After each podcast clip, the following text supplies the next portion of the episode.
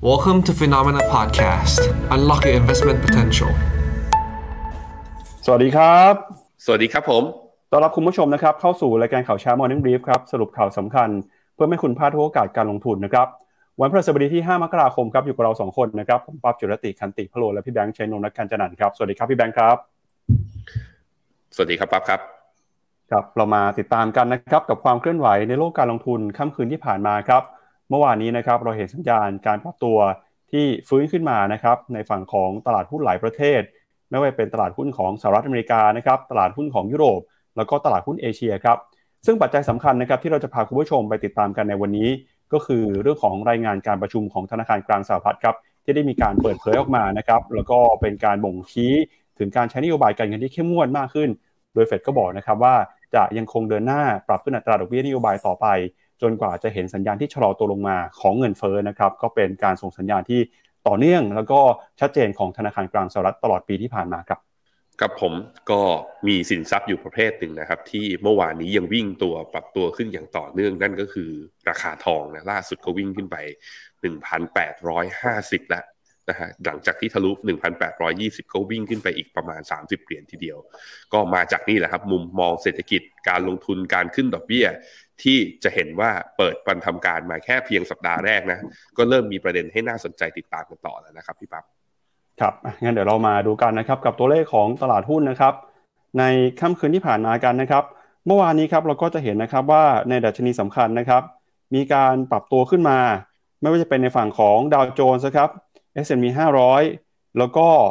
NASDAQ นะครับดาวโจนส์บวกขึ้นมา 0.4% S&P 500 บวกขึ้นมา 0.7 แล้วก็ NASDAQ บวกขึ้นมา 0.7 เช่นกัน Russell Small Cap บวกขึ้นมา 1%นะครับแล้วก็ VIX Index ตอนนี้ปรับตัวลงมาอย่างต่อเนื่องนะครับล่าสุดอยู่ที่ระดับ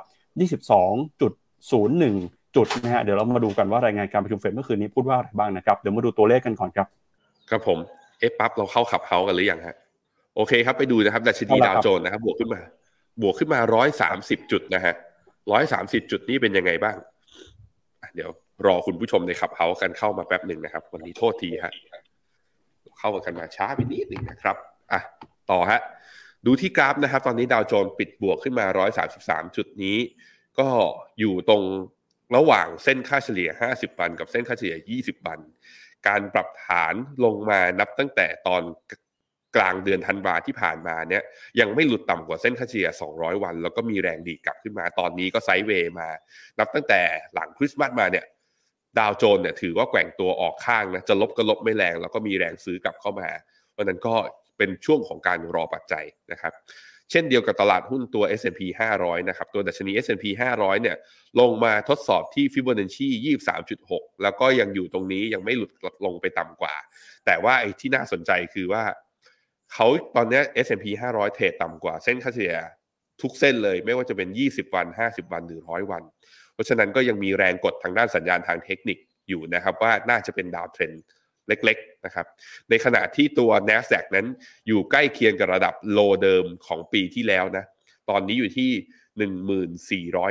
1458 นะครับ ต้องมารอดูกันว่าตั้งแต่สัปดาห์หน้าเป็นต้นไปงบของไตรมาส 4 ของปี 2022 นั้นจะทยอยประกาศออกมา แล้วเหล่าหุ้น Big Tech ที่ร่วงลงมาแรงปรับฐานลงมาแรงเนี่ยจะมีแรงฟื้นกลับมาได้บ้างหรือเปล่า ถ้างบออกมาดีนะครับ Wix Index ครับเมื่อวานนี้พอ ทางฝั่งตลาดหุ้นอเมริกาบวกได้ทุกดัชนีเนี่ยก็ทำให้ Wix Index เนี่ยปรับตัวลงมานะจากจุดสูงสุดประมาณ 23.3เนี่ยลงมาอยู่ที่ 22 คือลบลงมาวันเดียวถึงประมาณ 3.8%ก็ชัดเจนนะว่านักลงทุนก็เริ่มมีการปิดสัญญาณ put option แล้วก็เริ่มเขาเรียกว่า VIX จริงๆ แล้ว VIX Index ที่ต่ำกว่า 20 เนี่ย ยิ่งจะถือว่าตลาดจะสามารถปรับตัวขึ้นได้ แต่การที่ลงมาต่ำกว่า 25 เป็นสักสักระยะหนึ่งมาเนี่ยก็ถือว่า sentiment เนี่ยไม่ได้เป็นในทางปรับฐานรุนแรง แต่ก็ยังเป็น sideway down อยู่นะครับ ไปดูตัวดอลลาร์นะครับ ตัว dollar index เนี่ยเช้านี้อยู่ที่ 104 มีการมีการอ่อนค่าลงมาเบาๆ อ่อนค่าลงมาเบาๆ แล้วก็ลงมาต่ำกว่าเส้นค่าเฉลี่ย 20 วัน ก็สะท้อนได้เห็นนะครับว่าตัวค่าเงินดอลลาร์อินเด็กซ์ถ้ามองเป็นกราฟเนี่ย ตัวเส้นค่าเฉลี่ย 20 วัน เส้นสีน้ำเงินนี้ยังเป็นแนวต้านสำคัญที่ยังไม่สามารถผ่านได้ง่ายนะครับ ตัวสุดท้ายครับบอลยู10 ปี ปรากฏว่า 2 วันทำการที่ผ่านมามีแรงซื้อกลับเข้ามา 2 วันทำการติดนะฮะทำให้จากจุดสูงสุดของรอบเมื่อวันที่ 28 ธันวา อยู่ที่ 3.89%นะบอลยู10 ปี ตอนนี้เหลืออยู่ประมาณ 3.7 นะฮะแต่ก็ยังยืนเหนือเส้นค่าเฉลี่ย 100 วัน มุมมองส่วนตัวยังเชื่อว่าบอลยูเนี่ย ย่าจะค่อยๆ ขยับกลับขึ้นมา อย่างน้อยๆ ก็อยู่แต่แตะแถวๆ ประมาณ 4%อีกรอบหนึ่ง ถามว่าเกิดจากอะไรก็คือ ตลาดยังเชื่อว่าเฟดยังขึ้นดอกเบี้ยอยู่ในการมิ팅เนี่ยในมิ팅อย่างน้อยๆ อีก 3 ครั้งข้างหน้าครับพาคุณผู้ชมไปดูต่อนะครับกับประเด็นเรื่องของการเมืองในสหรัฐอเมริกานะครับที่ตอนนี้เนี่ยเราเห็นความขัดแย้งในเรื่องของการเลือกตั้งประธานสภาผู้แทนราษฎรนะครับ หลังจากที่ตอนนี้ครับในฝั่งของสสสหรัฐอเมริกานะครับ ก็กำลังมีการเลือกตั้งหาตัวประธานสภาผู้แทนราษฎรคนใหม่กันอยู่นะครับ หลังจากที่คุณแนนซี่เพโลซี่เนี่ยนะครับออกจากตำแหน่งไปหลังการเลือกตั้ง midterm นะครับ เพราะว่าตอนนี้สสในฝั่งของพรรคริพับลิกันเนี่ยขึ้นมาครองเสียงข้างมากในสภาล่างนะครับ แต่ก็ตามครับความวุ่นวายก็เกิดขึ้นหลังจากที่สสของพรรคริพับลิกันนะครับไม่สามารถเสนอชื่อ อย่างเป็นเอกฉันท์ในการเลือกประธานสภาผู้แทนราษฎรได้ โดยคนที่เป็นตัวแทนของพรรคนะครับก็คือคุณเควินแมคคาร์ธีครับมีคนที่ยอมไม่ยอมโหวตให้นะครับทำให้ไม่สามารถมีคะแนนเสียงเกินกึ่งหนึ่งคือ 218 เสียงเนี่ยแล้วก็ขึ้นมาเป็นประธานสภาผู้แทนราษฎรได้ แม้ว่าพรรคนิพับลิกันนะครับจะครองเสียงข้างมากในสภาล่าง แต่ในการโหวตเลือกคุณแมคคาที่เนี่ยได้ไปไม่ถึง 218 เสียงนะครับ ตอนนี้เนี่ยสสในฝั่งของพรรคฝ่ายนิรักนิยมนะครับก็ออกมาระบุว่าคุณแมคคาที่เนี่ยมีความเป็นอนุรักษนิยมไม่เพียงพอในการเป็นตัวแทนของพรรคในสภาล่าง แล้วก็มีการเสนอชื่อนะครับสสมีอย่างท่านอื่นก็คือคุณแอนดี้บิ๊กส์นะครับจากอาริโซนาเข้ามาในการลงมติด้วย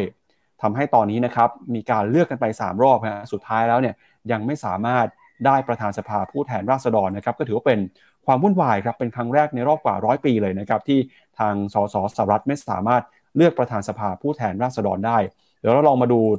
ตัวเลขกันหน่อยนะครับ ว่าในการโหวตในช่วงสามครั้งที่ผ่านมาเป็นยังไงบ้างแล้วก็ทำไมถึงไม่ยอมได้ประธานสภาสักทีหนึ่งนะครับ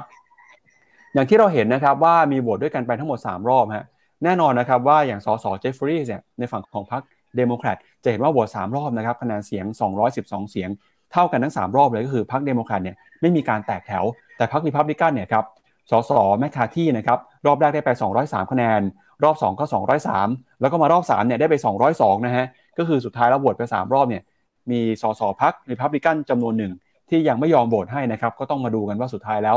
การเลือกตั้งประธานสภาผู้แทนราษฎรในสหรัฐนะครับจะสามารถหาข้อสรุปได้หรือไม่นะครับก็เป็นความวุ่นวายที่เกิดขึ้นหลังจากเลือกตั้งไม่เทอมที่ผ่านมาครับพี่แบงค์อืมน่าสนใจนะ ยังไม่ทันผ่านกฎหมายอะไรเลยพี่ปับ๊บ ปรากฏวุ่นวายกันแล้ววุ่นวายกันแล้ว เพราะฉะนั้นแปลว่าอีกสองเทอมอีกสองปีข้างหน้า ในรัฐบาลของคุณโจไบเดนเนี่ย ผมคิดว่าเดือดมากขึ้น ทั้งกรณีเรื่องเดฟซิลลิงนะการผ่านนโยบายตัวเขาเรียกว่าการลงทุนหรือกระตุ้นเศรษฐกิจตัวใหม่ๆเนี่ยผมคิดว่าน่าจะมีความเข้มข้นแล้วก็จะอยู่ในเนื้อข่าว ซึ่งในรายการ Morning Brief เนี่ยจะเอามาคุยกันมากขึ้นแน่นอน และความผันผวนในเวทีการเมืองเนี้ย คิดว่าน่าจะส่งผลมาถึงตัวตลาดหุ้นด้วยทำให้ตลาดหุ้นเนี่ยไม่ง่ายนะ ไม่ง่ายที่จะดีตัวหรือปรับตัวขึ้นเป็น V shape ถ้าการเมืองไม่ได้มีเสถียรภาพ หรือว่ามีการต่อรองกันเยอะมากเกินไปนะครับครับที่สำคัญนะครับวันศุกร์นี้จะมีการประกาศตัวเลขการจ้างงานนอกภาคการเกษตรด้วยนะครับจับตาดูให้ดีครับว่าเศรษฐกิจของสหรัฐจะเป็นยังไงบ้าง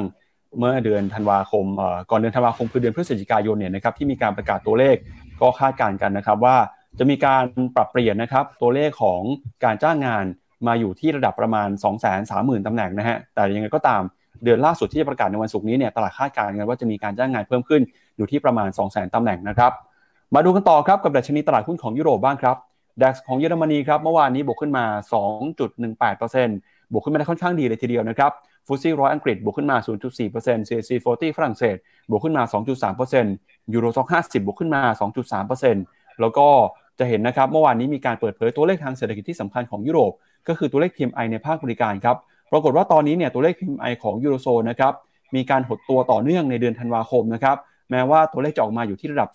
49.8 ซึ่งเป็นระดับที่สูงที่สุดในรอบ 4 เดือน แต่ตัวเลขที่ต่ำกว่า 50เนี่ยก็ยังคงเป็นตัวบ่งชี้ ว่ากิจกรรมทางเศรษฐกิจของยุโรปหดตัวลงมาติดต่อกันหลายเดือนนะครับขณะที่โกลแมนแซกครับออกมาคาดการณ์นะครับบอกว่าตอนนี้เศรษฐกิจของอังกฤษอาจจะเผชิญกับภาวะหดตัวรุนแรง กือบเทียบเท่ารัสเซียเลยนะครับในปีนี้เนื่องจากมาตรการค่าของชีพของครัวเรือนนะครับแล้วก็ผลกระทบต่อกิจกรรมทางเศรษฐกิจที่เกิดขึ้นทำให้ตอนนี้เนี่ยอังกฤษนะครับเศรษฐกิจมหาภาคน่ากังวลนะแต่ก็ตามตลาดหุ้นยังคงปรับตัวขึ้นมาอย่างต่อเนื่องไม่สนใจนะครับเหตุการณ์ที่เกิดขึ้นจริงในเศรษฐกิจครับพี่แบงค์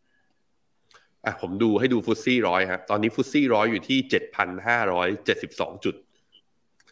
จุดสูงสุดเดิมของฟุตซี่ร้อยคือ เมื่อวันที่สิบกุมภาปีสองพันยิบสอง ตอนเนี้ยห่างจาก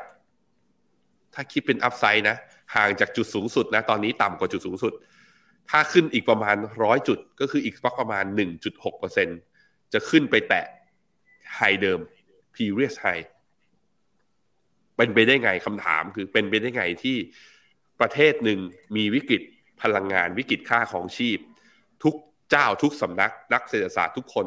บอกว่ามีความเสี่ยงจะเข้าสู่ภาวะเศรษฐกิจถดถอย แต่ตลาดหุ้นกับ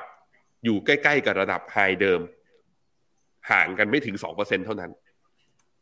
แล้วไม่ใช่แค่อังกฤษนะ ถ้ามาดูเนี่ยตลาดดัชนีดัคของเยอรมัน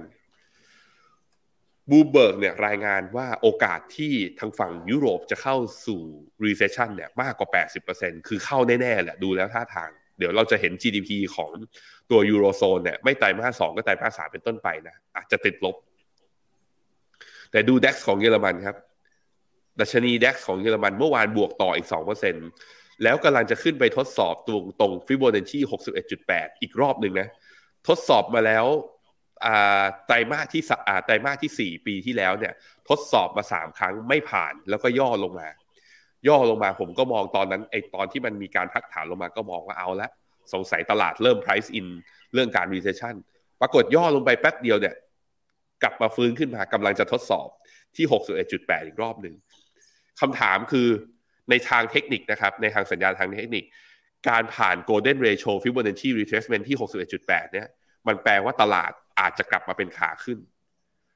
แต่มันย้อนแย้งไงกับสภาพเศรษฐกิจที่บอกว่ากำลังจะเข้า recession เราควรจะเชื่อสิ่งไหน นี่คือหนึ่งในโลกบาร์นี่เวิลด์นะอย่างที่บอกไปโลกที่มีความคลุมเครือ ซับซ้อนอ่านได้ยาก เรามีความไม่รู้เพิ่มมากขึ้น คือคุณจะซื้อตามสัญญาณทางเทคนิคก็ได้ แต่คุณก็จะกลัวกับ recession หรือคุณจะไม่ซื้อตามสัญญาณทางเทคนิคก็ได้คุณกลัวแต่ recession แต่ทางเทคนิคมันบอกแล้วว่ามันจะขึ้นต่อ มันอาจจะขึ้นต่อไปเรื่อยๆ โดยที่ recession ไปขึ้นอยู่ใน recession น่ะก็เป็นไปได้เหมือนกันนั้นอันนี้สิ่งนี้ก็คือต้องทำให้เราจำเป็นต้องวางแผนนะเชื่อสิ่งใดสิ่งหนึ่งไม่ได้ ก็ต้องวางแผนแล้วก็บริหารจัดการความเสี่ยงให้ดี นี่คือตลาดทางฝั่งยุโรปอะไปดูค่าเงินยูโรกันหน่อย ค่าเงินยูโรนะครับเมื่อเทียบกับดอลลาร์เนี่ย ตอนนี้ก็อยู่ที่ประมาณ 106 กลับมาอ่อนค่าเมื่อตอนเปิดมาเมื่อวันอังคาร แล้วก็กลับมาแข่งค่าเล็กน้อยนะฮะเช่นเดียวกับตัวค่าเงินปอน ก็กลับมาแข่งค่าเล็กน้อยตอนนี้อยู่ที่ประมาณ 1.20 สาเหตุเป็นเพราะว่าดอลลาร์เนี่ยอ่อนลงมาแตะอยู่ที่ร้อยสี่แล้วพยายามที่จะหลุดลงมา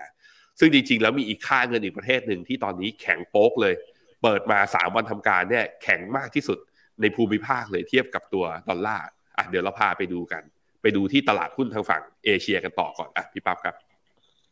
ครับมาดูตัวกันต่อนะครับกับหุ้นเอเชียที่เปิดการซื้อขายมาในช่วงเช้าวันนี้นะครับ เปิดมาแล้วนะครับในฝั่งของตลาดหุ้นญี่ปุ่นก่อนครับนิกเกิ225 นะครับวันนี้ปรับตัวบวกขึ้นมาได้ 0.68%ออสเตรเลียนะครับวันนี้บวกขึ้นมา 0.17%ส่วนนิวซีแลนด์บวกขึ้นมา 0.6%ครับตลาดหุ้นจีนนะครับเมื่อวานนี้ก็มีการซื้อขายกันคึกคักนะครับเซี่ยงไฮ้คอมโพสิตชนะ A50 ปรับตัวบวกขึ้นมาได้ แล้วก็ที่น่าสนใจคือห่างเสียงของฮ่องกงครับเมื่อวานนี้นะครับดัชนีห่างเสียงของฮ่องกงเนี่ยปรับตัวบวกขึ้นมาได้ค่อนข้างดีทีเดียวครับ ปิดตลาดบวกขึ้นมาได้ 3.22%นะครับโดยมีสาเหตุสำคัญมาจากความเชื่อมั่นของนักทุนที่กลับมาครับหลังจากที่หุ้นในกลุ่มอสังหาและกลุ่มเทคโนโลยีนะครับเดินหน้าปรับตัวบวกขึ้นมา ไม่ว่าเป็นหุ้นของ Country Garden Service บวกขึ้นมา 12% Country Garden Holding นะครับบวกขึ้นมา 7.8%หลังจากที่รัฐมนตรีว่าการกระทรวงการคลังของจีนระบุนะครับว่าจะมีการสนับสนุนการใช้มาตรการทางการคลัง เพื่อกระตุ้นเศรษฐกิจที่ได้รับผลกระทบจากโควิดนะครับ ขณะที่นักวิเคราะห์นะครับก็ระบุว่ามาตรการของจีนเนี่ยจะเอื้อประโยชน์ต่อภาคอุตสาหกรรมอสังหา และหุ้นในกลุ่มเทคโนโลยีนะครับก็มีการปรับตัวขึ้นมา โดยเฉพาะยิ่งหุ้นของอาลีบาบานะครับป่ายตู้เทนเซนเมย์ชัวนะครับหลังจากที่หน่วยงานกำกับของจีนเนี่ยได้มีการอนุมัตินะครับแผนระดมทุนมูลค่า 1,500 ล้านดอลลาร์ของแอนนะครับสำหรับธุรกิจ consumer finance ครับซึ่งการอนุมัติครั้งนี้เนี่ยก็เป็นการส่งสัญญาณนะครับว่าจะให้แอนเนี่ยกลับเข้ามาทำธุรกิจได้ ซึ่งเรื่องนี้ถือว่าเป็นเรื่องที่ สร้างความประหลาดใจนะครับก็ทำให้เซนติเมนต์ในกลุ่มเทคโนโลยีของจีนเนี่ยปรับตัวบวกขึ้นมาได้ค่อนข้างร้อนแรงทีเดียวนะครับแล้วก็มาดูต่อไต้หวันฮะวันนี้บวกขึ้นมา 0.9%คอสปีเกาหลีใต้บวกขึ้นมา 0.5 นะครับเซ็ตอินดี x หุ้นไทยเมื่อวานนี้เริ่มย่อลงไปแล้วบ้างนะครับ ก็มาปิดที่ระดับ 1,673 จุด ติดลบไป 5.72 จุด หุ้นของเวียดนามนะครับ หุ้นของอินเดีย เมื่อวานนี้ก็ยังปรับตัวบวกขึ้นมาได้นะครับ เวียดนามบวกขึ้นมา 0.2 แต่อินเดียนิฟตี้50 ติดลบไป 1%ครับ อ่าเดี๋ยวพี่แบงค์เหมือนเสียงใน YouTube ยังไม่มานะครับนิเคอีนะฮะ บวกขึ้นมาได้ 0.76 ตอนนี้นี่เราเป็นยังไงบ้าง เคยย้ำบอกไปนะครับว่าอย่าไปดูที่ฟิบเบอร์เนชี่ 23.6 ให้ดูที่ตรงโลเดิมที่นิเคอีทำไว้ตั้งแต่เดือนเนี่ย เดือนพฤษภารอบหนึ่ง เดือนมิถุนารอบหนึ่ง และอีกครั้งหนึ่งก็คือตอนเดือนตุลา ตรงแถวระดับนี้ก็คือแถวแถว25,800 ซึ่งนิเคอีรอบนี้เนี่ย เปิดมาวันพุธเนี่ยร่วงลงไปต่ำกว่า เราเริ่มมีแรงดีดกลับขึ้นมา ถ้านิกเกิยืนระดับแถวๆประมาณสองหมื่นหกได้สำหรับผมนะ เทรดระยะสั้นพอได้ เพราะจากกราฟที่ผ่านมาเนี่ยหกเดือนที่ผ่านมา ตรงนี้เป็นแนวรับชั้นดี ทดสอบทุกครั้ง เด้งมี rebound ทุกครั้ง ซึ่งการเด้ง rebound ของทุกครั้งเนี่ยเฉลี่ยแล้ว rebound อยู่ที่ประมาณเท่าไหร่เดี๋ยวผมดูให้นะ อยู่ที่ประมาณ9%เค่อนข้างเปิด upside ในการเทรดระยะสั้น แต่คำถามก็คือว่าแล้วนิเคอีจะวิ่ง rebound สักเก้าเปอร์เซ็นต์อีกรอบหนึ่งเนี่ยได้ตั้งแต่ต้นปีนี้ได้ยังไง ผมคิดว่าส่วนที่จะต้องเห็นนะก็คือ อาจอาจจะเป็นเรื่องตัวงบก็ได้ ผลประกอบการบริษัทจดทะเบียนของทางฝั่งตลาดหุ้นญี่ปุ่นออกมา อาจจะยังดีก็ได้สดใสก็ได้ อันนี้เรื่องที่หนึ่งเรื่องที่สองก็คือ รับนักท่องเที่ยวจีนไงเดี๋ยวตั้งแต่วันที่แปดมกราไปเนี่ยญี่ปุ่นก็เป็นเขาเรียกว่าหนึ่งในสาม สถานที่ท่องเที่ยวที่ชาวจีนอยากออกไปเที่ยวมากที่สุด อีกหนึ่งในสามนั่นก็คือประเทศไทยเนี่ยประเทศไทยเราเองเราเห็นดัชนีเซ็ตแล้วอะผมพาไปดูหุ้นเซ็ตนะ SET Index นี่วิ่งขึ้นมาโอ้โหวิ่งมันมากนะฮะดีดขึ้นมารอบนี้เนี่ยจะเห็นว่ามันหาข่าวอื่นๆไม่เจอ แต่ว่ามุมหนึ่งก็คือว่ามาจากหุ้นตัวหนึ่งที่ชื่อว่าเดลต้านี่แหละที่วิ่งขึ้นมาแรงแล้วมีผลต่อดัชนีเยอะ ตอนนี้เดลต้าขึ้นมามี Market Cap เป็นเบอร์หนึ่งของประเทศไทยแล้วนะของเซ็ตแล้วแซงหน้า AOT ไปแล้วเรียบร้อย เนี่ยดีดขึ้นมาได้ ถ้าหุ้นไทยดีขึ้นมาได้ เพราะมีส่วนหนึ่งคือ factor อาจจะเป็นความหวังเรื่องการท่องเที่ยวเนี่ยนิกเกอีอาจจะมีความหวังนั้นด้วยหรือเปล่า แต่ก็ต้องบอกว่าไม่ได้เยอะเพราะว่าสัดส่วนหุ้นที่เกี่ยวกับการท่องเที่ยวที่อยู่ในดัชนีนั้นค่อนข้างน้อยเป็นพวก manufacturing หรือว่าดัชนีพวกภาคการผลิต หรือว่าบริษัทที่ทำเกี่ยวกับเรื่องเครื่องจักร เรื่องการลงทุนซะมากกว่า ก็ต้องไปดูกันไปนะฮะแต่ว่าเนี่ยฮะถ้ามาดูตัวดัชนี TOPIX นะดัชนี TOPIX เช้านี้บวกเพียงแค่ 0.12 จะเห็นว่า flow เนี่ยไหลเข้า big cap ที่อยู่ในญี่ปุ่นมากกว่าที่จะซื้อทั้งดัชนีทั้งก้อน เพราะ TOPIX เนี่ยบวกแค่ประมาณ 0.1%เท่านั้นครับคอสปีของเกาหลีครับ หลังจากที่ลบไปถึง 2%นะเมื่อวันอังคารก็เริ่มมีแรงรีบาวขึ้นมา วันพุธบวกได้ 1.6% วันนี้บวกต่ออีก 0.69 อะสองวันบวกได้ประมาณ 2%เข้าท่าดูสวยงามทีเดียว ที่น่าสนใจคือตัวห่างเสงครับ ห่างเสงเมื่อวานนี้ก็บวกแรงนะ บวกได้ 2.4%โอ้ไปกันใหญ่แล้ว ถ้าเป็นอย่างนี้ห่างเสงมีแนวโน้มมีโอกาสสูงมาก ๆ ที่จะขึ้นไปทดสอบดัชนีที่ 22,400 ถ้าขึ้นไปทดสอบที่ 22,400 ก็แปลว่าจะมีอัพไซด์จากระดับตรงนี้อีก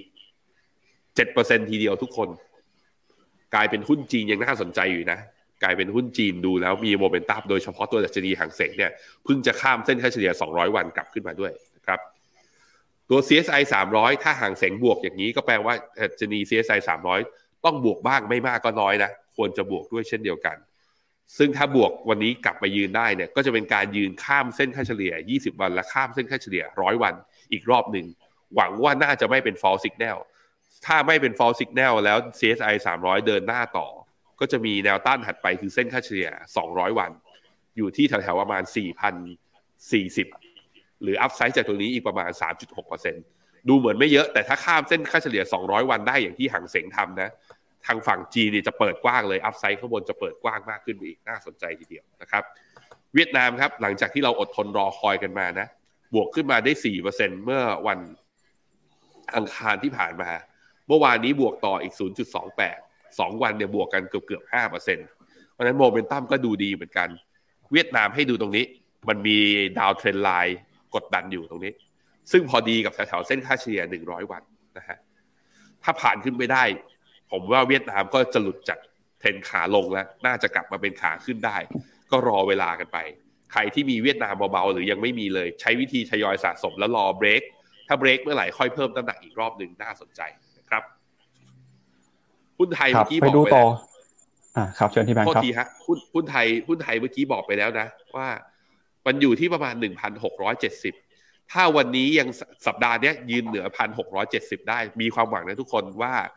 ครึ่งปีแรกเราเห็นอาจจะเห็นหุ้นไทยกลับไปเทรดเกินพันเจ็ดแต่ด้วยความที่ดีดขึ้นมาค่อนข้างเร็วรอบเนี้ยผมคิดว่าจะเจอแรงปรับฐานหรือการพักฐานก่อน ซึ่งถ้าการพักฐานเนี่ยไม่หลุดต่ำกว่า 1,650 ลงมา น่าสนใจครับว่าพันเจ็ดมีโอกาส ไปดูค่าเงินบาทอันเดียวตัวสุดท้าย ที่บอกไปว่าค่าเงินของทั้งโลกเนี่ย มีอยู่ตัวหนึ่งแข็งแกร่งที่สุดในปัตตภีเลย นั่นก็คือตัวนี้ครับ ค่าเงินบาทเมื่อเทียบกับตัวดอลลาร์เมื่อวานนี้เนี่ย แข็งค่าวันเดียวนะ 1.27%ไม่มีค่าเงินประเทศไหนในเอเชียที่แข็งค่ามากขนาดนี้เลย อันนี้เรายังไม่รู้ว่าต่างชาติเขามาลักอะไรเราวันวันสองวันทำการที่ผ่านมานี้ จนทำให้ล่าสุดนะ ตอนนี้ค่าเงินบาทอยู่ที่ 33.8 โอ้แข็งโป๊กเลย คราวนี้แข็งแบบนี้แล้วมันจะแข็งไม่ได้ต่อไหม ปรากฏว่าการแข็งลงมา 33.8 อีกรอบหนึ่งเนี้ยทำให้เกิด sell signal ใน MACD แปลว่ามีโอกาสที่บาทจะแข็งต่อครับทุกคน ถึงแม้ว่า RSI จะอยู่ที่โซน oversold แล้วก็ตาม นี่ถามว่าแล้วถ้าเป็นอย่างเงี้ยบาทจะแข็งได้ถึงตรงไหนอีก เอ่อผมลากเป็นฟิโบนัชชีให้สำหรับใครที่ต้องการจะ convert แลกบาทณตอนนี้นะ ก็มีฟิโบนัชชี23.6ก็คือถ้าแข็งตรงนี้มาอีกอีกทีหนึ่งเราจะเห็นแถวๆ33.58หรือ33.6ถึงตรงนี้น่าจะหยุดแข็งได้บ้างแล้วน่าจะค่อยๆดีขึ้นบ้างนะฮะตอนนี้ก็เดี๋ยวไปหาข่าวมาให้พรุ่งนี้น่าจะเอามารายงานกันว่า บาทเนี่ยโดนปัจจัยอะไรบ้างนะครับ ครับ ก็พอเงินบาทแข่งค่ามาแบบนี้นะครับ คนที่เป็นนักลงทุนฮะโดยเฉพาะยิ่งคนที่ซื้อทองคำแท่งนะครับพี่แบงค์ตอนนี้ปวดหัวเลยฮะเพราะว่า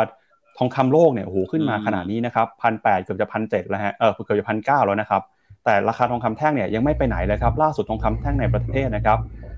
29,950 บาทนะยังไม่ถึง 30,000 เลยนะครับ ซึ่งถ้าปกติก่อนหน้านี้เนี่ยในช่วงที่บาทอ่อนมากๆนะครับตอนนี้ราคาน้องน่าจะทะลุ 30,000 เป็นที่เรียบร้อยแล้ว ก็สาเหตุสำคัญนะครับที่ราคาทองคำในบ้านเราไปไหนไม่ไกล เพราะว่า เงินบาทที่แข็งค่าเข้ามากดดันนะครับสวนทางกันครับกับภาพราคาทองคำในตลาดโลกนะครับที่ตอนนี้เราจะเห็นนะครับว่าราคาทองคำที่ซื้อขายกันอยู่ตอนนี้เนี่ยทำจุดสูงสุดในรอบ 7 เดือนแล้วนะครับเดินหน้าปรับตัวขึ้นไปเรื่อยๆ ล่าสุดราคาทองคำซื้อขายกันอยู่ที่ 1,857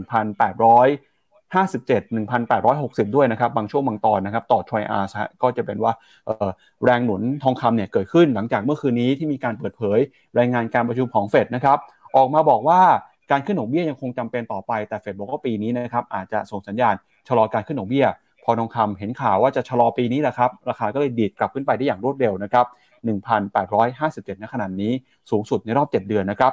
ส่วนทิศทางของราคาน้ำมันครับราคาน้ำมันไม่ค่อยดีเท่าไหร่ฮะเมื่อวานนี้ราคาติดลบไปประมาณ5%นะครับหลังจากที่ตัวเลขผู้ติดเชื้อโควิดของจีนเพิ่มขึ้น แล้วก็คำขู่นะครับจากหลากหลายหน่วยงานบอกว่าปีนี้เศรษฐกิจโลกจะถดถอย ทำให้ราคาน้ำมันเนี่ยก็ปรับตัวลงมานะครับเมื่อวานนี้ติดลบไปประมาณ4เหรียญเลยทีเดียว ร่วงลงไป5%นะครับก่อนที่เช้านี้จะเริ่มขึ้นมายืนอยู่ที่ประมาณ 73ถึง78 ดอลลาร์นะครับล่าสุด WTI 73 ดอลลาร์ Brent นะครับ78 ดอลลาร์ครับยังคงถูกแรงกดดันอย่างต่อเนื่องครับครับผมถ้าไปดูกราฟระยะสั้นของตัวราคาทองในกราฟ 15 นาทีนะฮะก็จะเห็นว่ายอดจุดสูงสุดคือแถวๆ1,860 เนี่ยเริ่มมีเขาเรียกว่า การ rebound ใด ๆ ที่เกิดขึ้นมาเนี่ยเริ่มทำ new high ใหม่ไม่ได้ แสดงว่าแรงส่งในกราฟระยะสั้นเนี่ยเริ่มใกล้ๆหมดแล้ว ไปดูกราฟรายชั่วโมง ก็พบต้องมาดูครับว่าการ rebound รอบนี้ขึ้นไปจะทำจุดสูงสุดใหม่ได้ไหม และถึงแม้ว่าจะมีจุดสูงสุดใหม่ผ่านขึ้นไปนะ ถ้าดูจาก RSI Momentum กับ MACD Momentum แล้ว น่าจะเป็น New High ในราคาทองแต่ตัว indicator ทางเทคนิคทั้ง MACD และ RSI ไม่น่าจะยก high ขึ้นไปด้วย แปลว่าน่าจะก่อรูปร่างเป็น bearish divergence ถ้าเป็น divergence จริงแปลว่าจุดที่เราจะเปิด short ได้ ถ้าทองจะมีการปรับฐานระยะสั้นเนื่องจากว่าวิ่งขึ้นมาค่อนข้างเร็วนะ ก็คือ high เดิมที่เคยขึ้นไปทดสอบตรงแถวนี้ เมื่อตอนเดือนพฤษภาจนถึงเดือนมิถุนาปี 2022 คือปีที่แล้ว ตรงแถวๆนี้ก็คือบริเวณแถวๆ1,873 เหรียญต่อทรอยออน เพราะฉะนั้นครับ ใครที่มีทองอยู่นะ แล้วคิดว่าอยากจะเก็บกำไรระยะสั้นพันแปดร้อยเจ็ดสิบนี่คือเป้าหมายของเรา ส่วนใครที่คิดจะช็อตก็คือรอให้อินเด็กซ์ไอตัวราคาทองเนี่ยวิ่งขึ้นมาแตะตรงนี้ก่อน แล้วค่อยมารอปอดเปิดshort position แถวๆประมาณนี้ น่าจะเขาเรียกว่าคุ้มเสี่ยงมากกว่า แล้วก็จุด stop loss ก็คือจุดนี้แหละแถวๆพันแปดร้อยเจ็ดสิบนะถ้ามันเบรกแล้วทะลุขึ้นไปก็แปลว่าทองจะเอาจริงแล้ว แต่ทองจะวิ่งไปได้ต่อมันแปลว่าดอลลาร์เราต้องเห็น Dollar Index เนี่ยต้องต่ำกว่าร้อยสี่ลงมา แล้วทำ new low ให้เห็นด้วย ถ้าดอลลาร์ไม่อ่อนเนี่ยแล้วทองจะวิ่งไปต่อไปเรื่อยๆเนี่ยผมคิดว่ามันจะผิดวิสัยของตัวราคาทอง ซึ่งมี correlation สูงกับตัวดอลลาร์มากเกินไปนะครับ ในขณะที่ราคาทองไอราคาน้ำมันเนี่ยอาการไม่ดีแล้วพี่ปั๊บเพราะว่าสองวันทำการนะ เมื่อวันอังคารลบสี่เปอร์เซ็นเมื่อวานนี้ลบต่ออีกห้าเปอร์เซ็นแปลว่าสองวันลบสิบเปอร์เซ็นต์นะสองวันลบสิบเปอร์เซ็นทีเดียว แต่อาการไม่ดีก็แล้วแต่แต่ว่ายังไม่มีนิวโล โลเดิมของเมื่อวันที่เก้าธันวาเนี่ย ราคาตัว WTI อยู่ที่เจ็ดสิบเหรียญ เพราะฉะนั้นถ้าเจ็บสิบเหรียญเห็นอีกทีไม่หลุด ใครเป็นเทรดระยะสั้นนะ แล้วยังเชื่อเชื่อเหมือน Goldman Sachs อะ Goldman Sachs เขาบอกว่า น้ำมันปีนี้อาจจะเห็นร้อยยี่สิบห้าเหรียญอะมองในมุมนั้นเลยนะ ถ้าอาจจะเห็นจริงก็แปลว่าอาจจะดีด rebound ครับ ตรงนี้ก็อาจจะเป็นจุดซื้อ แต่ถ้าหลุดลงมาต่ำกว่า 70 เหรียญก็ตัวใครตัวมันนะ แปลว่าตลาดอาจจะ price in เรื่องการล็อกดาวน์ของจีน การชะลอตัวของเศรษฐกิจโลกมากกว่า มากกว่าที่จะมี technical rebound ตรงตอนนี้ ทองใกล้จุดวัดใจ น้ำมันใกล้จุดวัดใจ ส่วนตลาดอื่นๆเนี่ยผมก็คิดว่าถ้ามองทั้งหมดแล้ว มีเวียดนามเนี่ยน่าลุ้นแล้วก็จีนตัวห่างเสงเนี่ยที่มีทะลุขึ้นมาเหนือ MACD 200 นอกนั้นทั้งฝั่งยุโรปกับทางฝั่งอเมริกาจำเป็นต้องรอไปก่อนนะครับ ครับ ไปดูกันครับกับเรื่องใหญ่ประเด็นแรกของเราในวันนี้นะครับ ก็คือสถานการณ์การใช้นโยบายการเงินของธนาคารกลางสหรัฐนะครับ ล่าสุดครับธนาคารกลางสหรัฐมีการเปิดเผยรายงานการประชุมนะครับของนัดที่ประชุมกันไปวันที่ 13ถึง14 ธันวาคม ช่วงปีที่ผ่านมานะครับแล้วก็เมื่อคืนนี้เนี่ยเพิ่งจะมีการเปิดเผยนะครับตัวเลขรายงานการประชุมออกมานะครับโดยรายงานการประชุมครั้งนี้ครับคณะกรรมการเฟดก็ระบุนะครับว่ายังคงมีความมุ่งมั่นที่จะต่อสู้กับเงินเฟ้อ แล้วก็คาดนะครับว่าจะมีการเดินหน้าปรับขึ้นอัตราดอกเบี้ยต่อไป แต่นั้นก็ตามเนี่ยนะครับเฟดก็บอกว่าจะดูข้อมูลให้ชัดเจนก่อนนะครับที่จะมีการเปลี่ยนแปลงนโยบายการเงิน การขึ้นดอกเบี้ยยังมีต่อ แต่เชื่อว่าปีนี้นะครับจะขึ้นดอกเบี้ยในตราที่ชะลอลงไปนะครับ โดยข้อมูลล่าสุดของเฟดนะครับก็บอกว่าตอนนี้เนี่ยมีหลักฐานเพียงพอที่ชัดเจนมากขึ้นนะครับ ว่าเงินเฟ้อกำลังกลับลงมาสู่เป้าหมายที่ระดับ 2%ซึ่งกว่าจะขึ้นไปถึงจุดนั้นได้นะครับเฟดบอกว่าอาจจะต้องใช้เวลาอีกระยะหนึ่งฮะ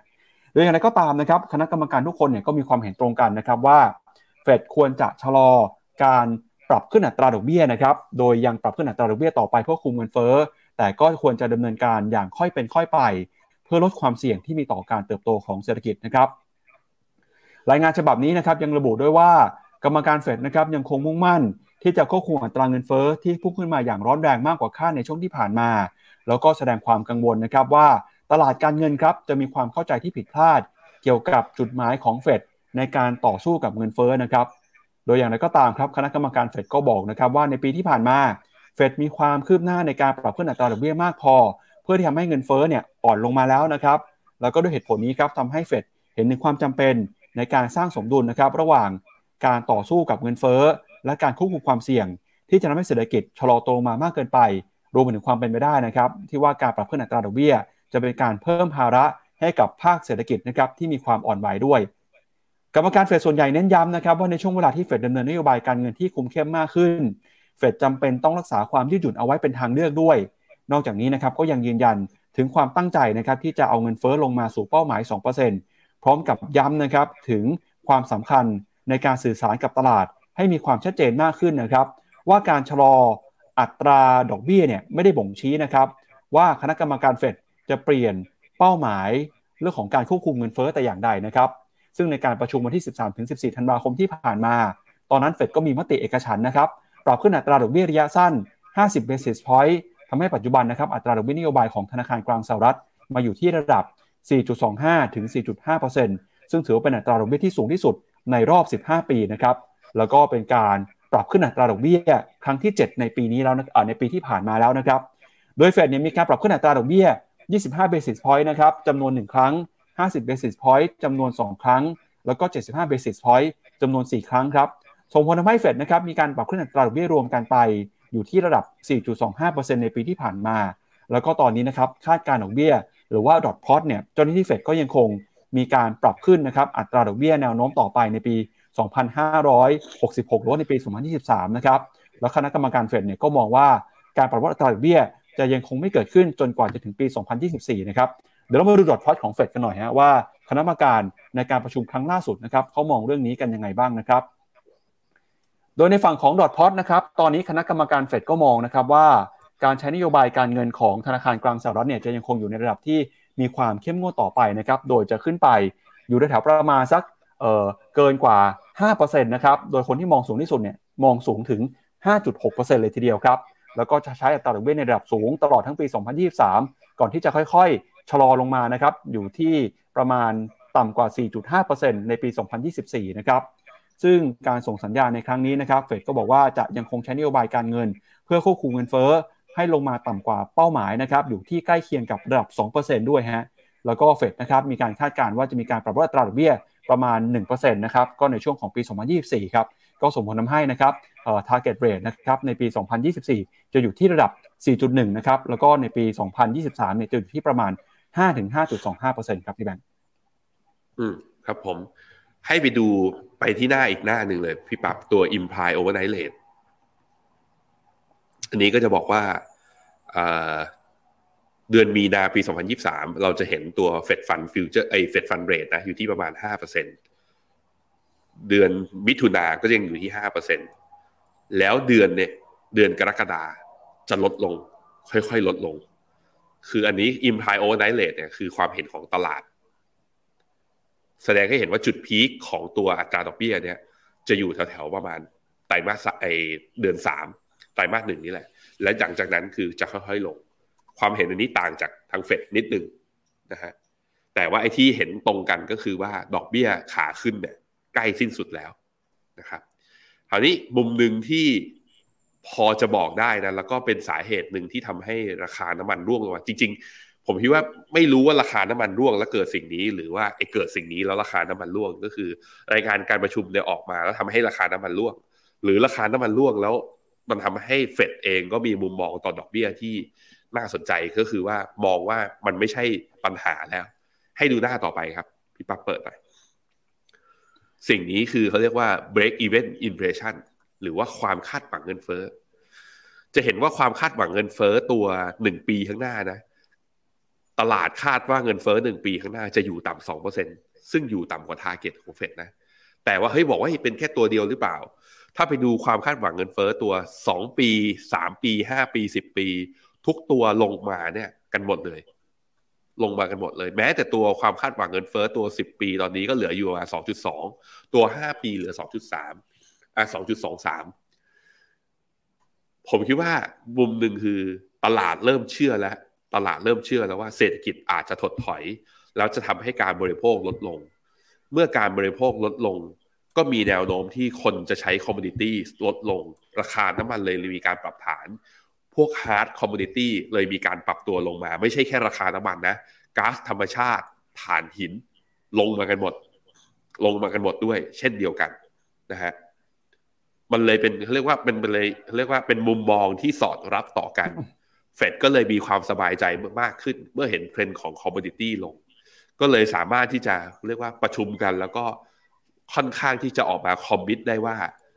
จะผ่อนคันเร่งแล้ว ดอกเบี้ยไม่จำเป็นต้องขึ้นเร็ว เมื่อเห็นแบบนี้แปลงเป็นกลยุทธ์อะไรได้พี่ปับ๊บสิ่งที่แปลงเป็นกลยุทธ์ได้เนี่ยก็คือ เมื่อเฟดกำลังจะผ่อนคันเร่ง ดอกเบี้ยกำลังจะจุดสูงจุดจะหาจุดสูงสุดเจอ ผมคิดว่า แล้วตอนนี้ดอกเบี้ยของไอตัวตราสารหนี้นะ หรือผลตอบแทนจากกองทุนตราสารหนี้เนี่ย จะเริ่มน่าสนใจมากขึ้น มันไม่ใช่ยุคดอกเบี้ยต่ำเหมือนในอดีตเนี่ยก่อนหน้านี้เราไม่อยากซื้อตราสารหนี้เพราะโอ้โห ถือไปก็ได้ดอกเบี้ยไปถึงหนึ่งเปอร์เซ็นตอนนี้ไม่ใช่แล้วตอนนี้อย่างกองทุนบางกองอย่างเช่นยูจิสขีดเอ็นเนี่ย มี yield to maturity อยู่ที่ประมาณ 5%กองอย่าง KKP GU bond อย่างเงี้ยที่เป็นพันธบัตรโลกหรือว่าตราสารหนี้โลกนั่นเนี่ยก็ได้ yield อยู่ที่ประมาณ 4-5%ในขณะที่โลกกำลังเจอความผันผวน เราไม่รู้ว่า recession จะเกิดไม่เกิดนะ แต่ตอนนี้บอลยูมันไม่ขยับขึ้นไปมากกว่านี้แล้ว แล้วในขณะที่อัตราดอกเบี้ยมันก็น่าจูงใจนั้นช่วงภาวะแบบนี้การเข้าไปสะสมกองตราสารหนี้เข้ามาไว้ในพอร์ตเพื่อการกระจายความเสี่ยงเนี่ย จะน่าสนใจมากขึ้น น่าสนใจมากขึ้น ใครที่มีอยู่เบาๆหรือว่ามีอยู่ในมันนี่มาเก็ตเยอะๆเนี่ยเราไม่ได้คิดว่าจะเพิ่มพอร์ตไปในหุ้นเยอะๆนะผมคิดว่าลองมาดูตราสารหนี้โลกบ้าง เดี๋ยวเอาไว้พรุ่งนี้เดี๋ยวผมเอาหยิบเอากองทุนตราสารหนี้โลก 2 ตัว เอามาไว้ในช่วง The Opportunity มารีวิวให้สำหรับใครที่สนใจนะว่าจะแบ่งเงินบางส่วนเอาเข้ามาไว้ในตราสารหนี้น่าสนใจทีเดียวครับครับก็ระหว่างที่เรากำลังพูดถึงเรื่องของเศรษฐกิจสหรัฐกันอยู่เนี่ยนะครับเมื่อสักครู่ที่ผ่านมาสดๆร้อนๆเลยนะครับ สำนักข่าว CNBC ครับเพิ่งจะมีการรายงานบอกว่าตอนนี้เนี่ยอเมซอนนะครับผู้บริหาร CEO มา confirm แล้วนะครับว่าอเมซอนนะจะมีการปรับลดการจ้างงานลงไปนะครับ18,000ตำแหน่ง ซึ่งก็ถือว่าเป็นตัวเลขนะครับสูงกว่าที่เคยออกมาพูดออกมาเปิดเผยก่อนหน้านี้นะครับขณะที่มุมมองเรื่องของเศรษฐกิจการใช้นโยบายการเงินเนี่ยบอกว่ากำลังจะมีการเดินหน้าขึ้นดอกเบี้ยอย่างต่อเนื่อง เพื่อแก้ไขปัญหาเงินเฟ้อแต่ตอนนี้เราก็จะเห็นนะครับว่าเศรษฐกิจของสหรัฐกำลังเผชิญกับภาวะเปราะบางครับ มีบริษัทเทคโนโลยีจำนวนมากนะครับเตรียมการจะรับมือกับเรื่องนี้ ด้วยการเตรียมปลดคนงาน มีการรัดเข็มขัดนะครับออกมาตรการต่างๆ ล่าสุดเนี่ยเช้านี้ก็เป็นคิวของ Amazon นะครับที่ออกมายืนยันแล้วว่าจะต้องลดการจ้างงานลงนะครับเพื่อเป็นการลดต้นทุนต่างๆ ด้วย เร็วๆนี้ครับสหรัฐอเมริกาจะมีการเปิดเผยตัวเลข GDP นะครับมุมมองของเฟดสาขาแอตแลนตาเนี่ยออกมาบอกว่าตามแบบจำลองคาดการ GDP now นะครับชี้เห็นว่าเศรษฐกิจของสหรัฐจะขยายตัวได้ประมาณ 3.9%ในไตรมาสที่4นะครับ ก่อนหน้านี้กระทรวงพาณิชย์ของสหรัฐก็ได้มีการเปิดเผยว่า GDP ไตรมาสที่1นะครับขยายตัว 1.6%ไตรมาส2อยู่ที่ 0.6%ทำให้เกิดความกังวลนะครับเรื่องของการถดถอยทางเทคนิค ก่อนที่จะมีการกลับขยายตัวขึ้นมา 2.9%ในไตรมาสที่ 3 แล้วก็ไตรมาสที่4เนี่ยหลายคนเชื่อว่าจะเติบโตได้เกินกว่า 3%นะครับแม้ว่าเศรษฐกิจจะเติบโตได้ดี มีสัญญาณฟื้นตัวมากขึ้นในช่วงปลายปี แต่ก็ตามภาคเทคโนโลยีนะครับก็ไม่ได้นิ่งนอนใจฮะมีความกังวลนะครับว่าปีนี้จะถดถอยจริง ทำให้ตอนนี้เริ่มมีการลดการจ้างงานลงแล้วครับพี่แบงค์อืมครับผม แต่การลดการจ้างงานลงเนี่ย เราเห็นนะ ตัว initial jobless claim non farm payroll unemployment rate สามตัวนี้ที่ผมบอกมา มันไม่ได้เซอร์ไพรส์คืออยู่ดีมีคนว่างงานเพิ่มขึ้นเยอะนะ ผมคิดว่ามันเป็นการย้ายโหมดเขาเรียกว่าย้ายหมวกของพนักงานพนักงานที่ถูก lay off จาก tech company ปรากฏว่ามันมีแรงงานขาดแคลนจากภาค service อย่างน้อยๆเขาก็ไปทำงานอย่างอื่นได้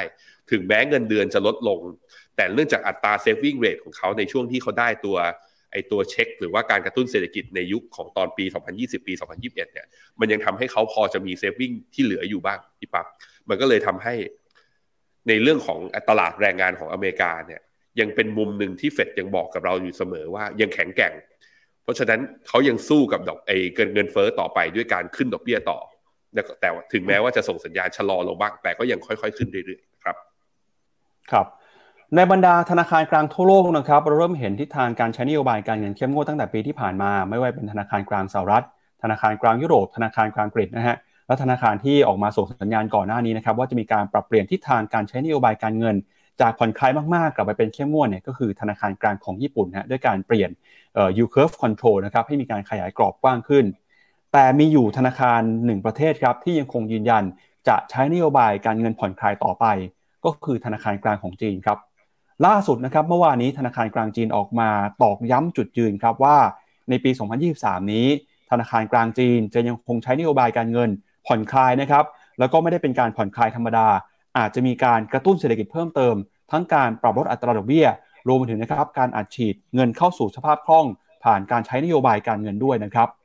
ในปีนี้ครับตลาดคาดหวังนะครับว่าธนาคารกลางจีนจะส่งสัญญาณกระตุ้นเศรษฐกิจ เพื่อฟื้นฟูเศรษฐกิจจากผลกระทบของโควิดนะครับในไม่กี่เดือนข้างหน้าเนี่ยผู้เชี่ยวชาญก็มองนะฮะว่าธนาคารกลางจีนอาจจะมีการอัดฉีดเงินเข้าสู่ระบบเศรษฐกิจเพิ่มเติมด้วยนะครับ ธนาคารกลางของจีนย้ำนะครับว่าปี 2023 นี้จะยังคงใช้นโยบายการเงิน สนับสนุนการเติบโตของเศรษฐกิจ ไม่น้อยไปกว่าปีที่แล้วเลยนะครับ และเผลอๆเนี่ยอาจจะเพิ่มมากขึ้นด้วย โดยจะโฟกัสนะครับไปที่การสนับสนุนการฟื้นตัวของการบริโภคภายในประเทศ นอกจากนี้นะครับก็บอกว่า ธนาคารกลางจีนครับยังคงมีสเปซมีพื้นที่เพียงพอนะครับที่จะใช้นโยบายที่กระตุ้นเศรษฐกิจเพิ่มเติม แม้ว่าธนาคารกลางของหลายประเทศนะครับจะใช้นโยบายการเงินเข้มงวด ส่งผลทาให้เงินหยวนมีการอ่อนค่ามาอย่างรุนแรงในช่วงปีที่ผ่านมาก็ตาม สิ่งที่จะเกิดขึ้นต่อไปนะครับนอกจากการอัดฉีดเม็ดเงินเข้าสู่ระบบเศรษฐกิจ ผ่านนโยบายการเงินนโยบายการคลังต่างๆ แล้ว การปรับลดอัตราดอกเบี้ยนะครับก็มีการจับตากันว่าโลนพรามเรทนะฮะในอายุกรอบ 5 ปีเนี่ยก็คาดการณ์ว่าจะมีการปรับลดลงมาด้วยเช่นกัน เพื่อจีนนะครับบอกว่าตอนนี้เนี่ยจำเป็นต้องกระตุ้นเศรษฐกิจต่อไป แล้วก็มีการเข้าไปช่วยเหลือดูแลนะครับกลุ่มอุตสาหกรรมที่มีความเปราะบาง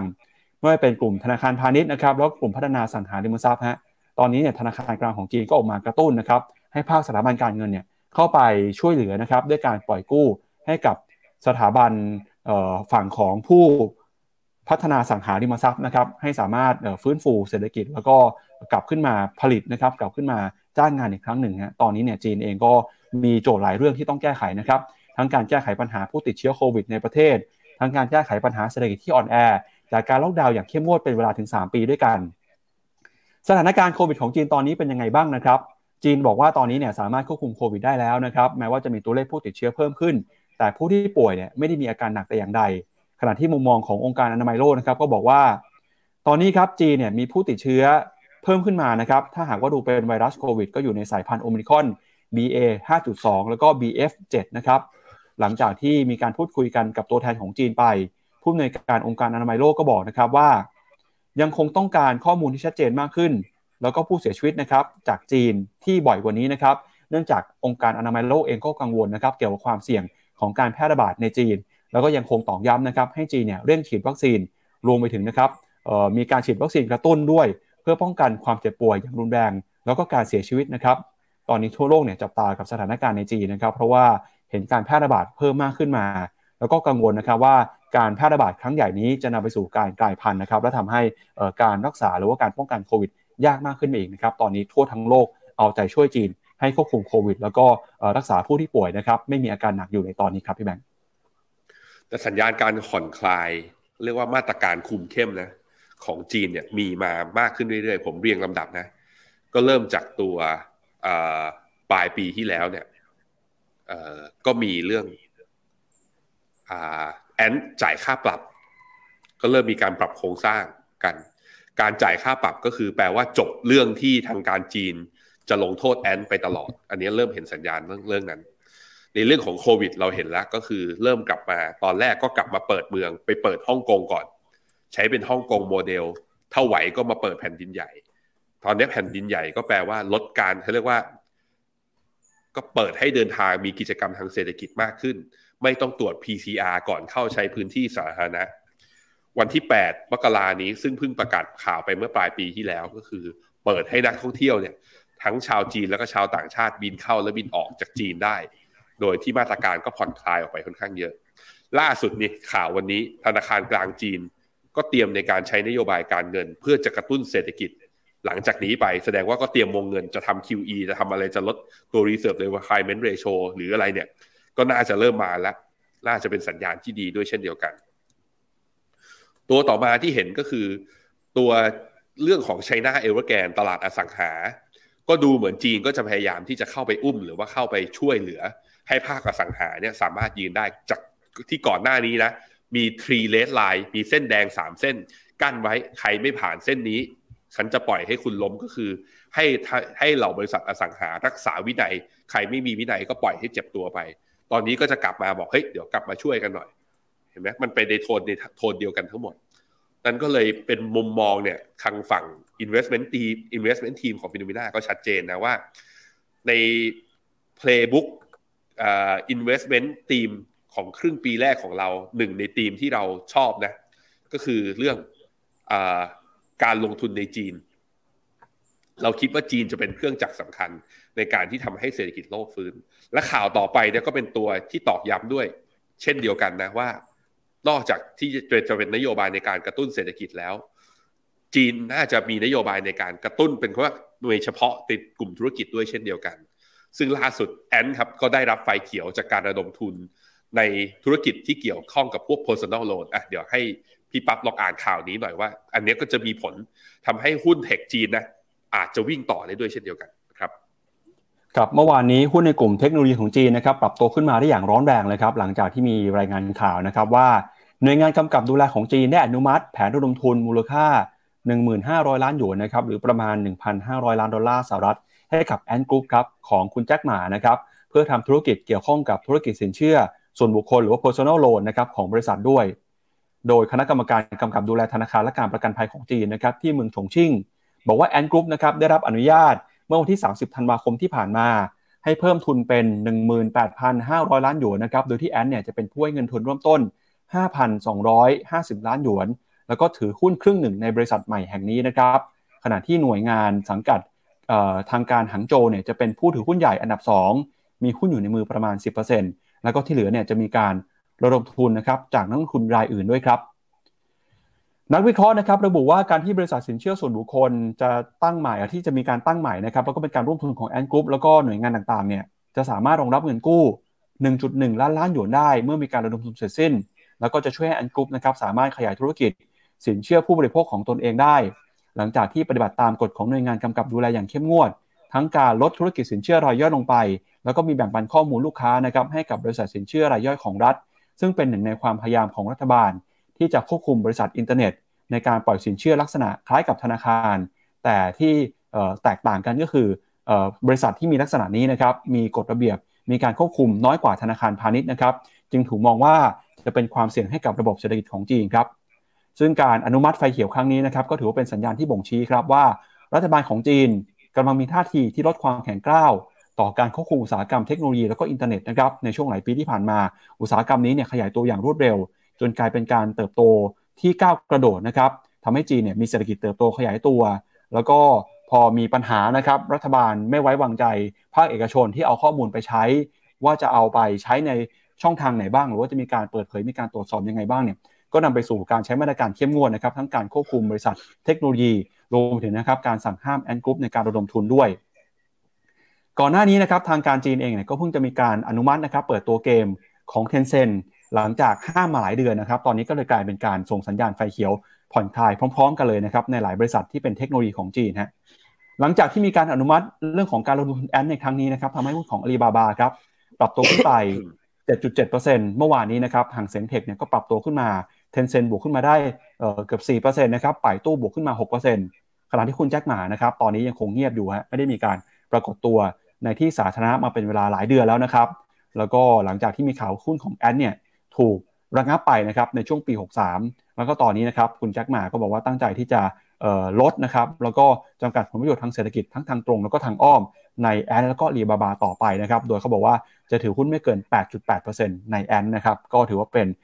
ผลกระทบนะครับที่เกิดขึ้น แล้วก็ถือเป็นข่าวดีนะครับที่ทางการจีนไฟเขียวให้ธุรกิจเทคโนโลยีเนี่ยสามารถกลับมาดำเนินธุรกิจตามที่อยากจะเป็นในช่วงหลายปีที่ผ่านมาได้แล้วครับ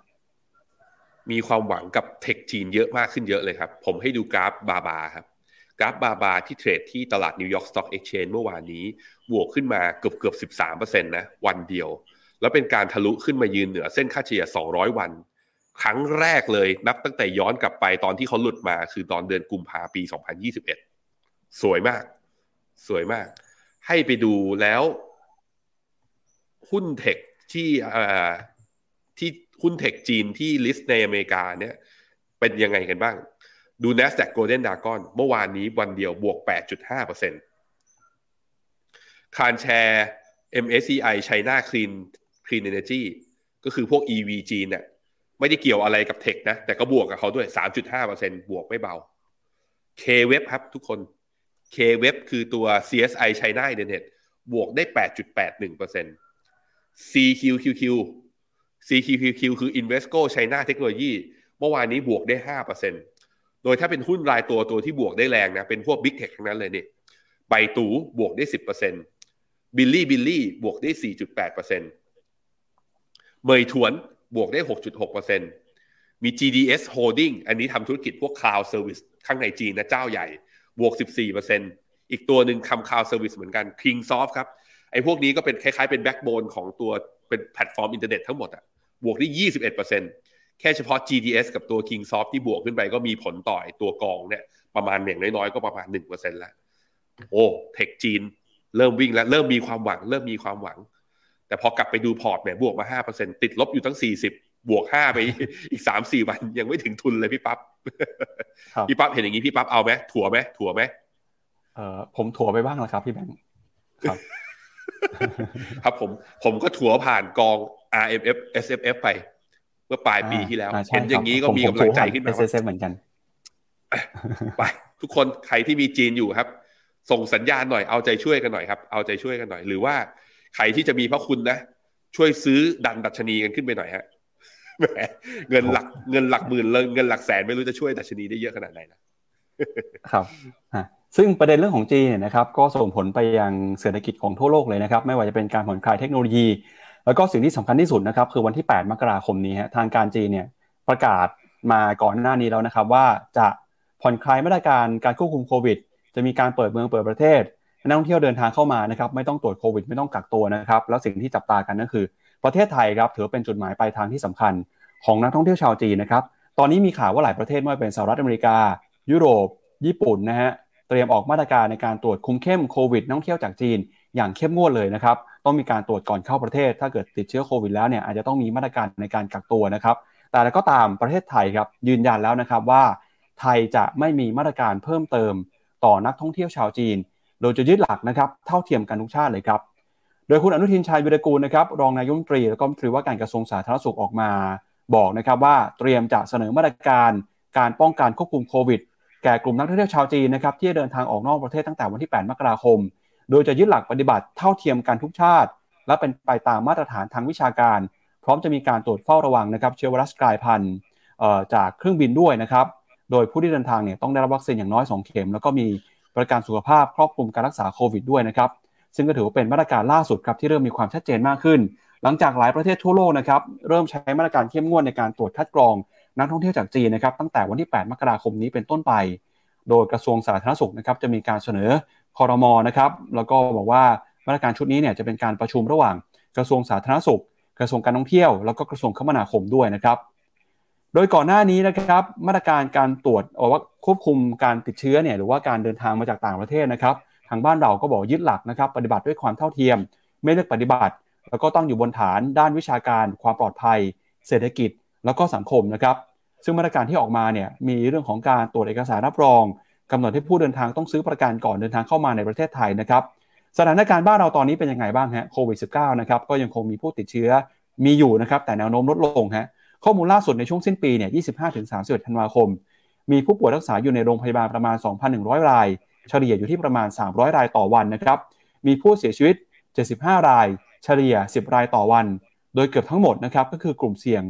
608 ที่ไม่ได้รับวัคซีนนะครับหรือว่าได้รับวัคซีนไม่ครบ ไม่ได้รับวัคซีนเข็มกระตุ้นนะครับหรือว่าได้รับวัคซีนเข็ม3เนี่ยนานเกินไปแล้วเพราะฉะนั้นนะครับสิ่งที่สำคัญเลยก็คือ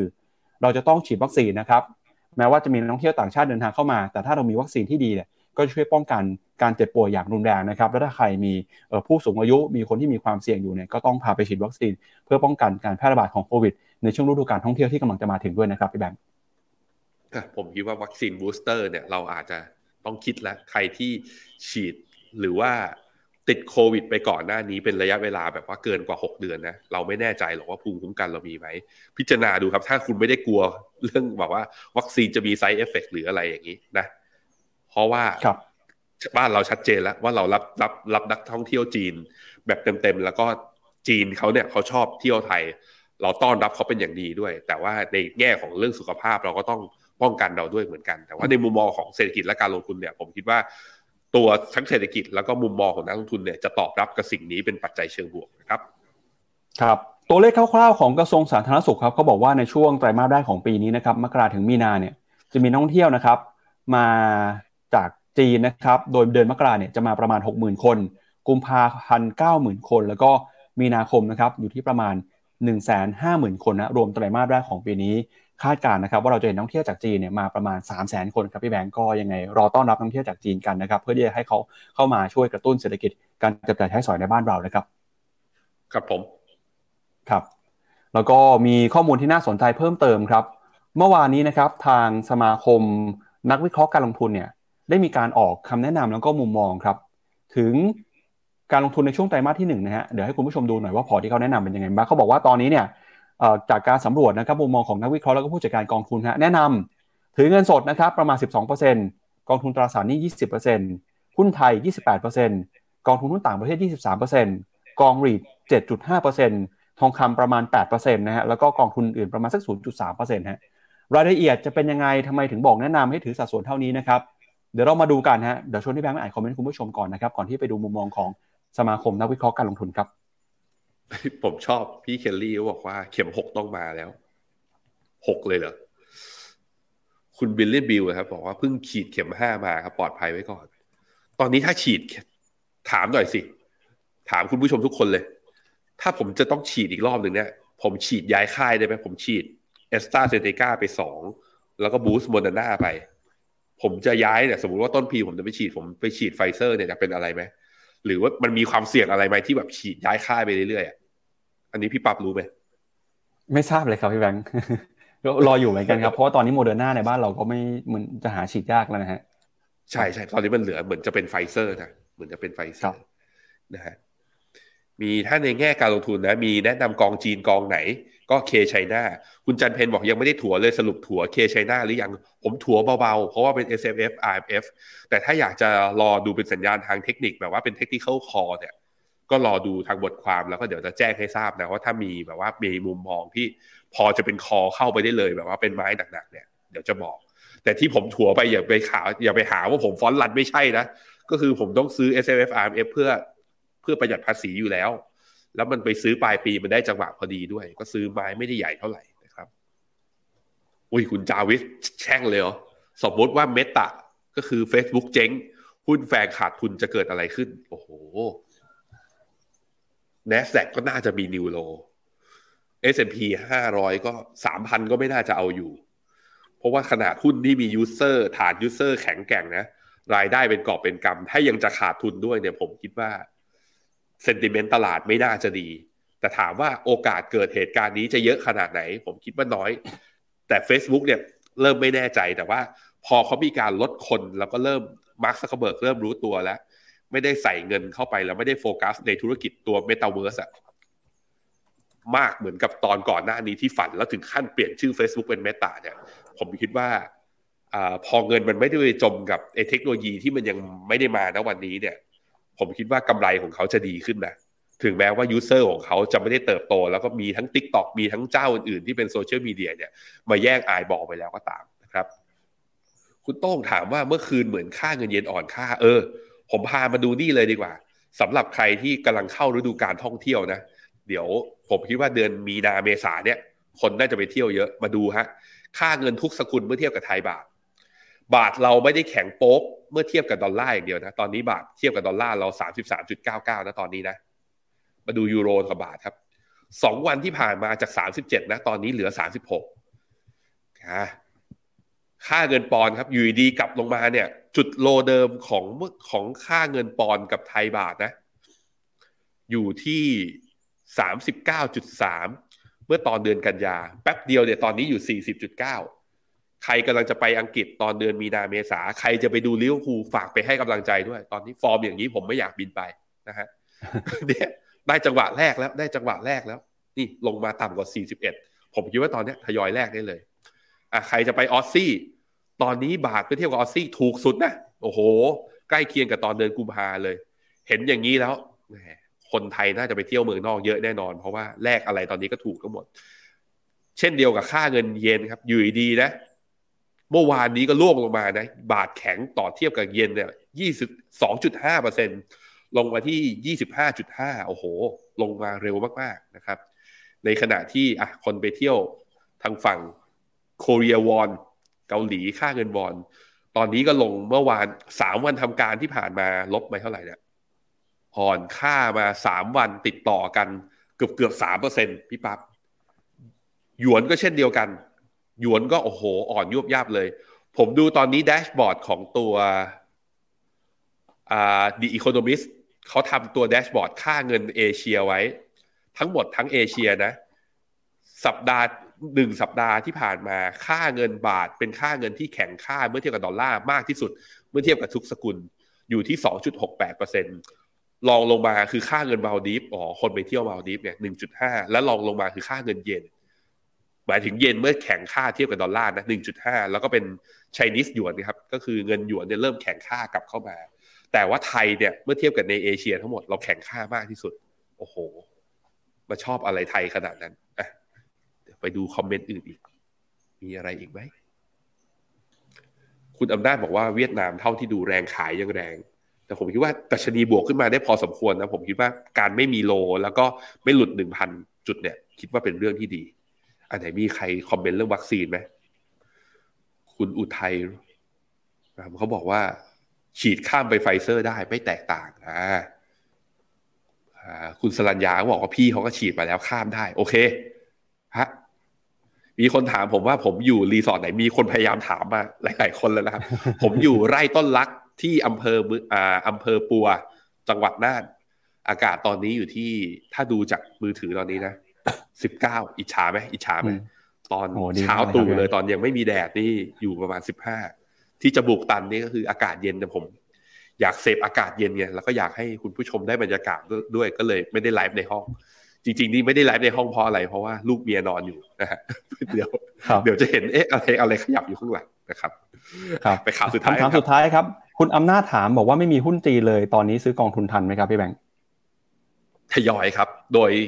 ถ้าดูจากข่าวตอนนี้นะ อันนี้ยังไม่ผ่านการ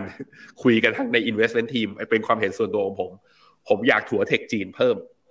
เพราะว่าหุ้นเทคจีนจริง ๆ แล้วเทียบกับ mainland เทียบกับ A H share เนี่ย มันลงมาแรงสุด เพราะฉะนั้นใครที่สนใจก็ลองดูในเทคจีนตัวที่กองที่เรามี ก็เข้าถัวได้เบาๆนะครับ ครับ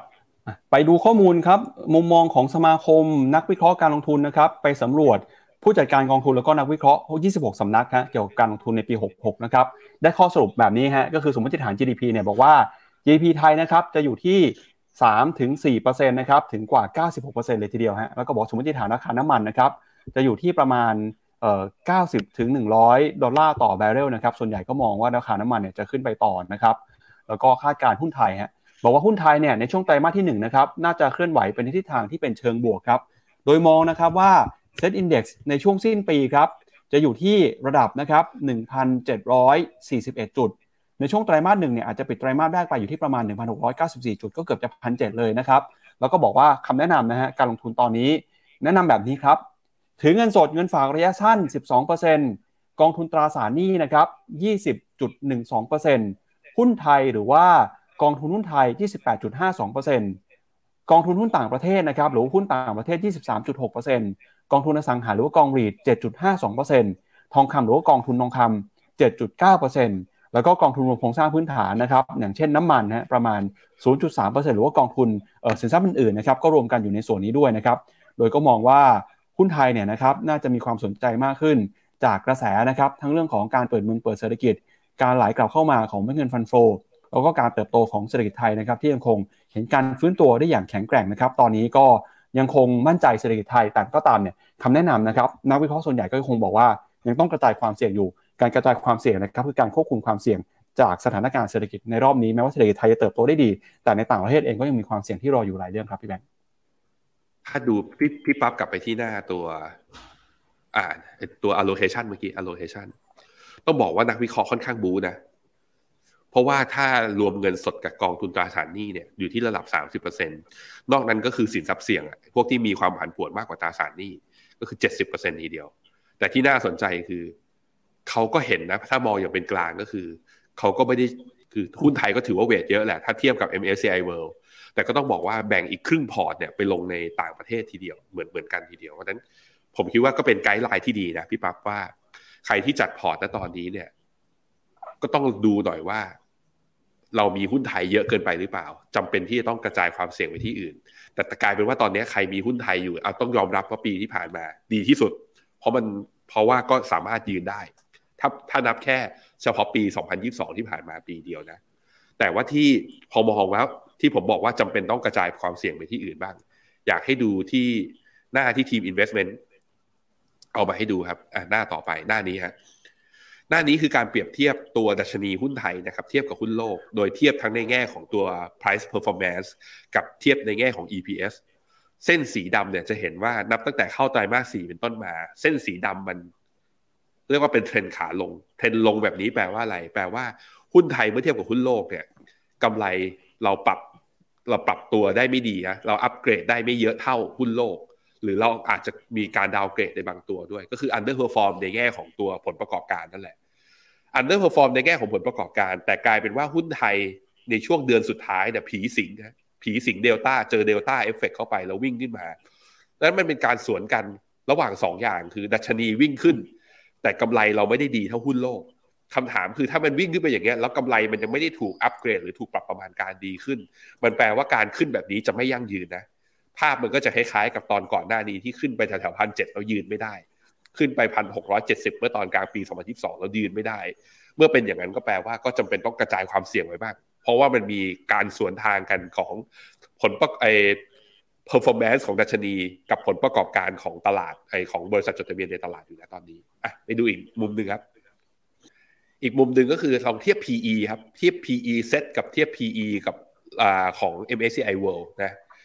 ตอนนี้เราต้องบอกว่าแต่ อันนี้เป็นเรียกเป็นเหตุผลที่พอยอมรับได้ emerging market ปกติ แล้วก็จะเทรดที่ PE อาจจะพรีเมียมมากกว่าหุ้นโลก เพราะว่าเรามี growth ที่สูงกว่าในค่าเฉลี่ยในระยะยาว ตอนนี้เราบวก PE อยู่ที่ประมาณบวก 1 standard deviation ก็ถือว่าแพงกว่าหุ้นโลกอยู่เล็กน้อย นั้นถ้าจะซื้อหุ้นไทยจะถือหุ้นไทย ในมุมว่าหุ้นไทยถูกนะ หุ้นไทยผลประกอบการดีนะ ไม่ใช่ครับ ไม่ใช่สองมุมนี้ เราถือหุ้นไทยเพราะโมเมนตัมเรื่องการเปิดเมือง การที่จีนเข้ามา เราอาจจะมี sentiment เรื่องนี้ แล้วทำให้การบริโภค และภาค service sector ของเรานั้น อาจจะคึกคัก อย่างที่สองคือเราเริ่มเห็นสัญญาณชัดเจนแล้วจากการที่ฟันฟลอต่างชาติเนี่ยไหลเข้ามาแล้วบาทเราแข็งในช่วงนี้ แสดงว่าเซนติเมนต์ระยะสั้นเนี่ยฟลอไหลเข้ามา นอกจากเขาซื้อตราสารหนี้แล้วมันก็ต้องดันก็ต้องกระเด็นกระเด็นมามาโดนมาซื้อหุ้นไทยบ้างแหละนะฮะซึ่งก็ต้องบอกว่าสองวันทำการที่ผ่านมานะต่างชาติซื้อหุ้นไทยมาห ห้าร้อยล้านยังไม่เยอะเท่าไหร่ อาจจะมีแรงซื้อมากมามากกว่านี้ แล้วทำให้หุ้นไทยยืนเหนือพันหกร้อยเจ็ดสิบในระยะสั้นก็ได้ แต่ระยะยาวอย่างที่บอกไปจำเป็นต้องกระจายความเสี่ยงนะครับครับ เอาละครับ วันนี้จากกันไปนะครับ อย่าลืมติดตามนะครับ YouTube ของฟิโนเมนานะครับ จะได้ไม่พลาดข่าวสาร แล้วก็รายการสำคัญด้านการเงินการลงทุนที่เรามีมาฝากกัน เป็นประจำทุกวันเลยนะครับ และนี่ก็เป็นทั้งหมดนะครับของรายการข่าวเช้า Morning Brief วันนี้ครับ เราสองคนและทีมงานลาคุณผู้ชมไปก่อน พรุ่งนี้กลับมาเจอกันใหม่นะครับ วันนี้สวัสดีครับ สวัสดีครับ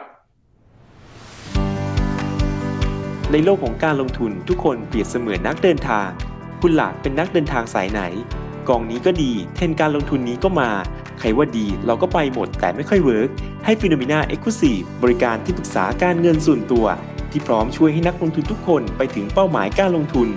สนใจสมัครที่ f i n o m e f i n o m i n a e x c l u s i v e หรือ line at f i n o m i n a p o r t คำเตือน ผู้ลงทุนควรทำความเข้าใจลักษณะสินค้า เงื่อนไขผลตอบแทน และความเสี่ยงก่อนตัดสินใจลงทุน